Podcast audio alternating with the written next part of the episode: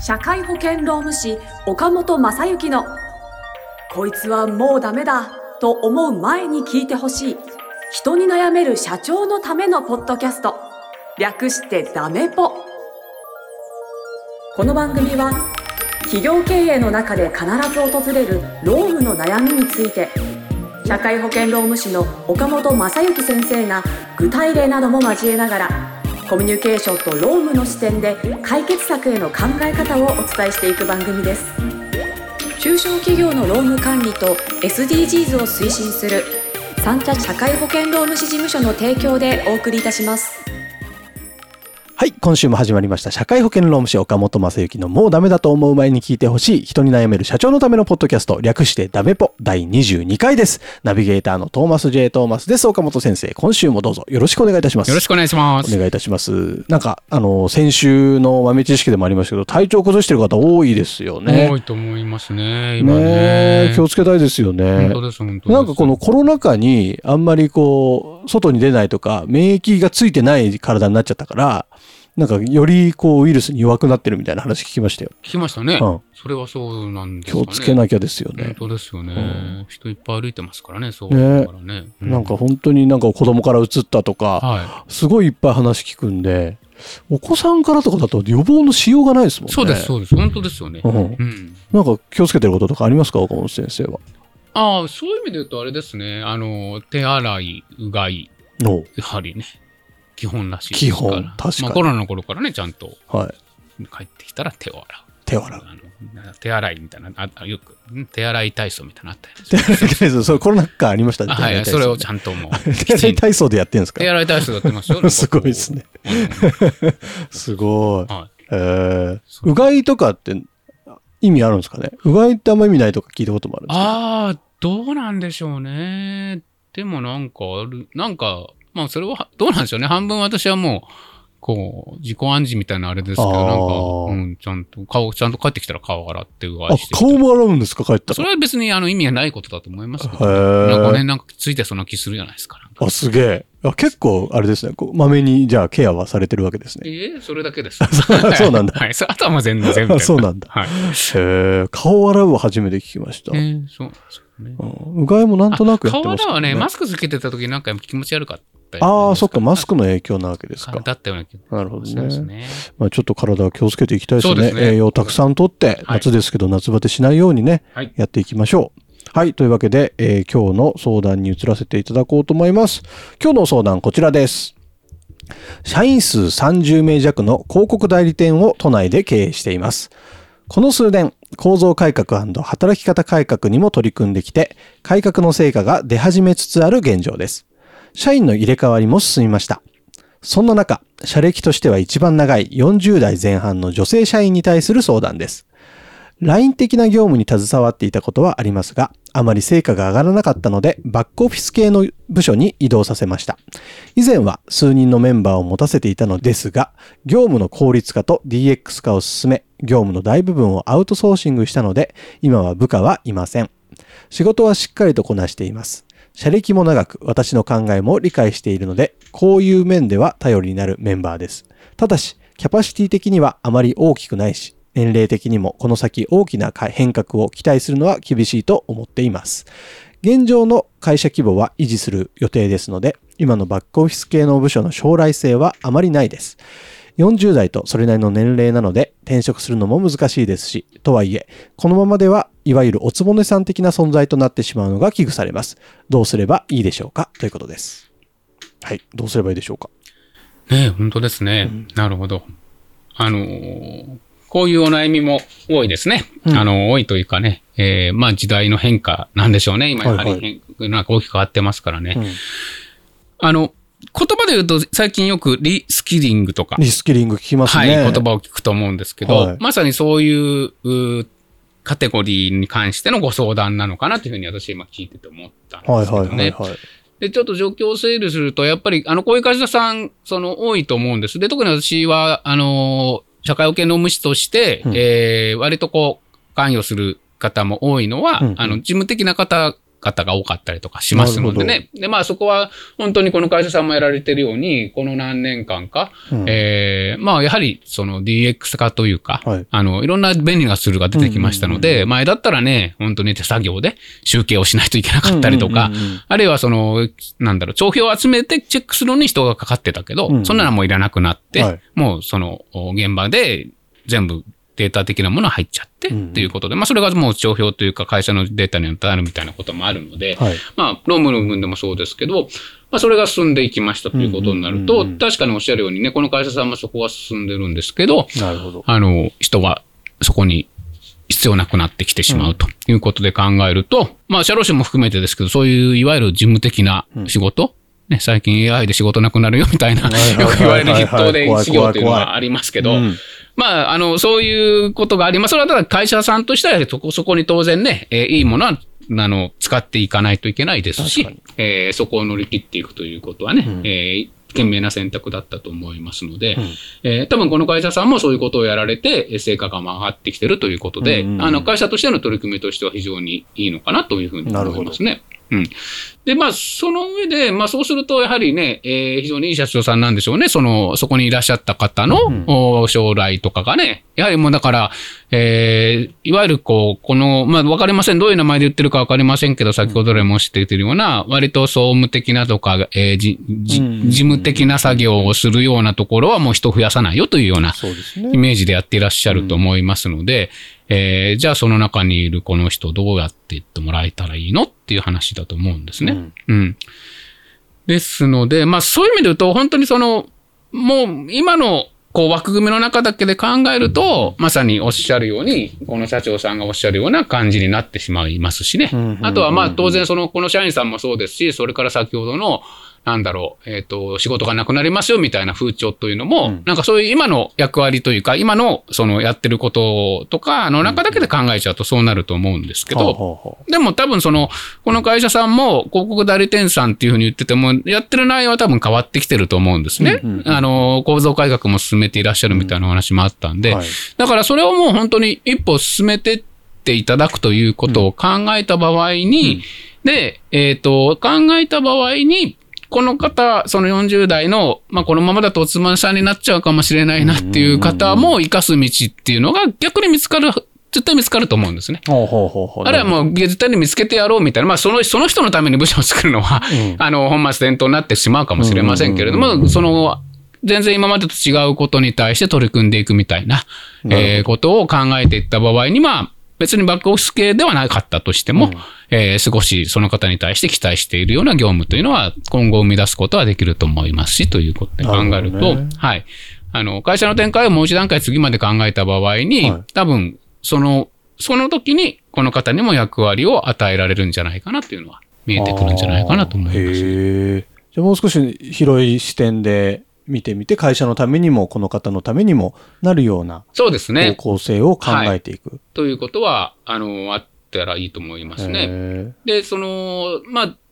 あの、多分この方の経歴的に見ても、前にね、割と、その、なんていうんですか、いわゆる現業系というか、うんうんあの、そういうことをやっていらっしゃって、なかなか成果も上がらなかったです。うんで、えー、バックオフィス系に移って、えーまあ多分、そこではうまくやられてたんでしょうね。あの、ということで考えると、まあそれはもう過去のことなんで、うんえー今後は、その、どういう変化をするかわからないんで、あこの社長さんに多分、自分の会社は今後変わっていけると思いますかと言ったら、いや、変わらせますっていうふうに言うと思うんですあ。よ。じゃあ、この方はどうですかって言うと、いや、か難しいね。確かにそうか。でも、多分そこはやっぱり、その会社に対して、あの、多分枠をもっと広げて考えていらっしゃるように、うんうんこの方に対しても、まあ、過去は過去であって、はい。これからのことということで考えると、ちょっと過去のものはもう過去のものとして置いといて、うんえー新しい可能性を探ってあげるっていうことは必要なんじゃないかなと思いますね。はいはいはい。うーん、まあそういった意味でも、まあこれ、いろいろこの方とのコミュニケーションも増やしていきながら、先ほどもちょっと出ましたけど、リスキリングみたいなものもご提案してあげて、はい。その方自身もさらに変わってもらう必要があるから、そうですねって。ことですよね。はい。そういうことそうですね。まだまだ40代ですからね。うんあのーまあ、確かに、まあ、転職ということで言うとね、転職市場ではなかなか 厳しいのかもしれませんけどね、こういう、その事務的なキャリアしか、が中心の方は厳しいかもしれませんけど、でも、その、転職ということじゃなく、能力を高めていくということで考えれば、うん。全然能能力向上の余地というのはあるかなと思ないますし、どね。まあ、そこを何か、あの、この人にはこれ向いてないんじゃないかなみたいなとこで、うん。あの、社長さんの方から考えてしまうと、うんうんうんちょっと逆に言うと本当にだんだんこう思考の範囲が狭くなっていってしまうのかな。まあだから、なんていうんですか、いろんなリスキリングで、まあ、あれですよね、本当に DX 化を進めていらっしゃるということで考えるならば、そういう DX はまた学び直すみたいなものというのはいろんなところで講座をやってたりとか。あの、そういうのには確か助成金も一部あの使えたりとかするのがあると思いますから、そういう何か本当にこう DX というテーマに関して、えースキルを覚えていってもらうとかですね。あるいはまあ最近流行りのチャット GPT とかね、ああいうその AI とかを使いこなすみたいな。まあ今誰でも使いこなせてないじゃないですか。そういう意味でと。で、あれはまあ使いこなすのか僕もよくわかんないんですけど、うん。なんかね、あの、あれを使ってどうするのかみたいなことはまさにこれからの世界のような気がするんですよね。うん。確かにそうですね。ん。だそういう分野に関しては、まあ、どういう講座があるのかもわかりませんけど、でも、じゃあこの会社でチャット GPT とかそういうね、AI を使いこなしてうんうんうんいくための人って考えると、うん、まあ、この方にできない、この女性にできないっていうふうに限定しちゃうのは、確かに。わかんないそうですすでしね。ね。いろんな可能性があるわけですね。でしかも、経営者の方のなんか気持ちは、そうなんですよ、そうなんですよ。そういう意味で言うと、そこは非常に強いと思うので、うんまあ何かそういう新しいことをするのが難しいということでね、その方自身もちょっと思ってるかもしれないんで、まあそこに、えあえてやっていただくということもあり、じゃあその経営者の方を分かっていただくということを、例えば能力的につけていかれるとすると、なんていうんですかね、まあ、あのーメンターとか、うん。このキャリアコンサルティングとか、うんうんうんそういういわゆるカウンセリング的な立場を、こう、のスキルを身につけていただくっていうのも、あの、リスキリングの一つの方向性としてあると思うん。いますね。えーまあ、でそういう人材必要ですもんね。そうですよね。まあ、あの、まさにこれからどんどんどんどん、その、うんそうは言っても、ね、えー、なんだ？そうそう、ちょうど先週のね、あの、若い方はちょっとコミュニケーションが、みたいなね、そういうのがあって、あるいはその、まあ、会社によってもあれですけどね、ちょっと、この会社が当てはまるかわかりませんけど、あの、テレワークが進んでになってきて、どうしてもコミュニケーションがね、まあ、あの、面と向かってのコミュニケーションが少なかったりとか、あるいはそういうものが苦手な社員さんが増えてくる中で言うと、社長の意思をやはりどう伝えていくのかっていうところで、あの、上司とは違う方のフォローっていうのが有効になっていくかもしれませんので。まあ、そういう、なんていうんですかね、メンタリングの技術だったりとか、あるいはキャリアカウンセリングの技術だったりとかっていうのを学んでいただいたりとかするっていう方向性もあるかもしれませんよね。なるほどね。それでなおさらそこにご本人も興味を示して、そうですね取り組んでくれたらなおさらいいですよね。はいえーいや、なんかちょっと考え方が柔軟になったというか。そうですそんな気ねがします。はい。そんなことをしていただいたらいいんじゃないかはい、なとありがとうございます。どうでしょう、ご相談者さん。こんなところで。何か気づく、気づきや学びがあったら嬉しいなと思っておりますが、えっ、と、全然そういうことじゃないんだよとか、いや、もっとこんなひどいやつでさとか、なんかいろいろあるかもしれないので、ぜひですね、番組の概要欄に岡本先生の LINE 公式アカウントの登録用リンクがありますので、そこを登録していただきまして、えっ、と、もっとこうなんだよっていうメッセージをですね、送ってください。ぜひ、あの、番組で取り上げれるものは取り上げさせていただきますし、あの、もっとなんか取り上げられないようなものであれば、岡本先生が個別はい、に個別に、対応していただける可能性もありますし、はい。あの、私が間違えたことの責任は 個別に取ろうと思いますので、はい。全然甘いんだよというね話だったらね、確かあの、にそこはね。ちゃんと取らせていただいて。はい、我々とのコミュニケーションをですね、LINE 使って取っていただきたいなと思ってますので、どうどうぞどうぞよろしくお願いいたします。というわけでですね、番組の最後の、えーロームの豆知識のコーナー、今週は何を教えていただけますか？はい。あのー先週に引き続いてちょっとね、あれなんです。健康というかね、まあ、朝さっきも出たテーマですけど、はいはいいや、えっ、と、暑いですよね。暑いでですよね。で、もっとこれから暑くなるんでしょうね。うんだから、まあ、ある意味本当に、あのーにね、私が言うまでもないんですけど、熱中症対策ですね。熱中症対策。はい。これはやっぱりね、あのー各職場さん、きちんと、うんあのー考えていただきたいなと思いますね。彼してると汗びっしょりになってて、そうですそうですそうです飲んでなかったみたいになりますよね。だその辺は、あの、ちょっとね、えーより、こう、今まで以上に、その、まあ、上司の方だったりとかうん、年上の方、年下の方とかを、こう、ケアしていただいて、まあ、業、業、あの、事業、あえっと、ごめんなさい、仕事のね、現場の状況によって全然違うと思うので、はい。一概にこうしなさいというのは言えないと思いますけど、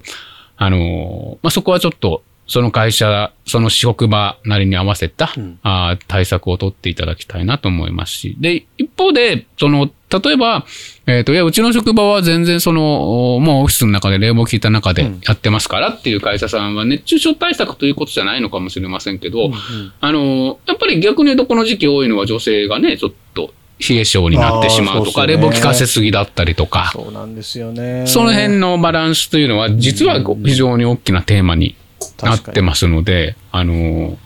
おじさんばっかでね、暑いからか、おじさんはガーッとね、あの、冷房かけるとね、ギンギンに冷やしてるギンギンに冷やしてると、みみたいなね。うん。わかります。ありますよね。であの、私もたまにあの、新しいお客様とかだと、やっぱりね、ちょっと仕事柄、スーツも着てったりとかすることあるんですけど、もうスーツ着てっても全然平気な職場さんとかがあって、まあでも見ると、ここにずっといたら寒いだろうな、みたいに思いますからはいはいね。はい。その辺はまあ当然その温度調節だったりとか、まあそれは節電にもね、ああの、結びつきますからね。あの、まあ節電もそうですし、何よりもやはり、その、そこで働いていらっしゃる方が、あの、冷やしすぎてもまたちょっと良くない部分もありますので。いや、難しい時期ですけどね。うん。でも、今この岡本先生からのお話を聞いて、あ、確かにって思って、こう意識するだけでもちょっと変わってくると思うんそうです。ね。えで、あの、割と本当にその、今のね、その冷やしすぎとか二十何度にしましょうとかっていうのも、あの、ぜひもしかするとそれで一度その、ちょっとした話し合いを持ってもらってもいいかもしれないですよね。社内で。うん。まあ、社内でとか部署内でみたいな感じですかね。で、26度に設定してても、実は冷房の、まあ、だから吹き出しの下にいる人はすごい寒かったりとかそうなんですよ。しますからね。うんだから、そういう意見が、あの、ん上がってくるか来ないか。はいはいで、なんかつけるのありますからね、今。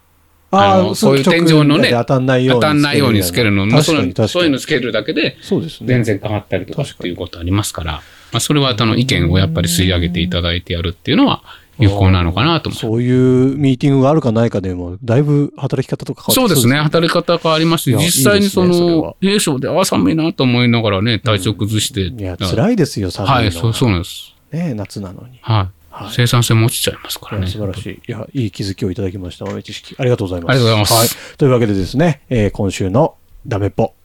略しちゃいました。えーもうダメだと思う前に聞いてほしい一人悩める社長のためのポッドキャスト第22回以上で終了とさせていただきます。岡本先生ありがとうございました。ありがとうございました。今週も最後までお聞きいただきありがとうございました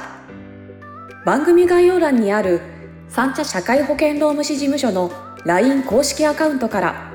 番組への相談や感想扱ってほしいテーマなどをお送りください些細なことでもお気軽にご連絡くださいませ。